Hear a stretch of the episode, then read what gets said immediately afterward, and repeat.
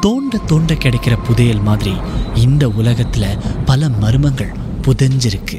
அதை நாம் ஒன்றுன்னா தோண்டி எடுக்க போகிறோம்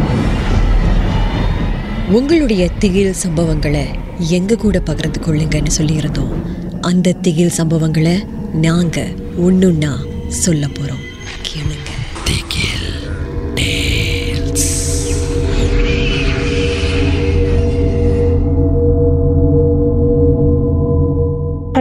வணக்கம். என் பேர் ஷர்மிளா. இன்றைக்கி வந்து நான் ஒரு பேய் கதை சொல்கிறதா இருக்கேன் இது ஆக்சுவலி என்னோடய ஃப்ரெண்டோட பேய் கதை.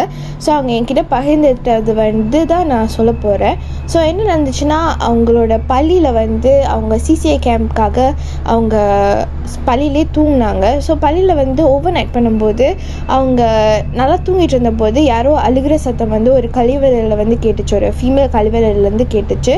ஸோ என்ன என்னடா சத்தம் வருதுன்னு சொல்லிட்டு அவங்க போய் போய் பார்த்ததுக்கு பார்க்கும்போது நிறையா ரத்தமும் நிறையா முடியும் வந்து அப்படியே அந்த சிங்க் மேலே அப்படியே பபிள் ஆகிட்டு இருந்த மாதிரி அவங்க பார்த்தாங்க. ஸோ பார்த்தோன்னே அவங்களுக்கு ரொம்ப பதட்டமாகி அவங்க அவங்களோட டீச்சர் இன்சார்ஜ் அவங்க கூட தான் படுத்துட்டு இருந்தாங்க. ஸோ அவங்க டீச்சர் இன்சார்ஜை எழுப்பி அவங்க போய் திருப்பி பார்க்கும்போது அந்த முடியும் அந்த ரத்தமும் காணோம்.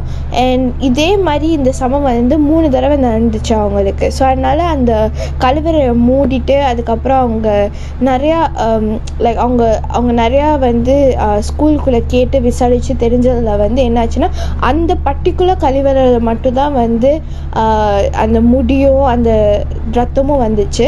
ஸோ அந்த கழிவறை வந்து அவங்க மூடிட்டாங்க. ஸோ மூடிட்டு கொஞ்ச நாள் கன்ஸ்ட்ரக்ஷன் பண்ணலான்னு சொல்லிட்டு மூடின போது என்னாச்சுன்னா அவங்க கழிவறையிலேருந்து அது யூஸ் பண்ணாத கழிவறையாக இருந்தாலும் நிறைய துர்நாற்றம் அது அங்கேருந்து வந்துக்கிட்டே இருந்துச்சு.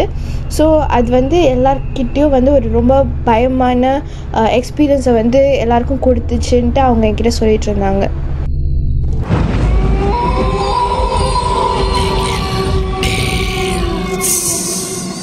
இந்த உண்மை சம்பவங்கள் உங்களுக்கு ஒரு பொழுதுபோக்காக அமையணுக்காக தான் தயாரிக்கப்பட்டிருக்கு.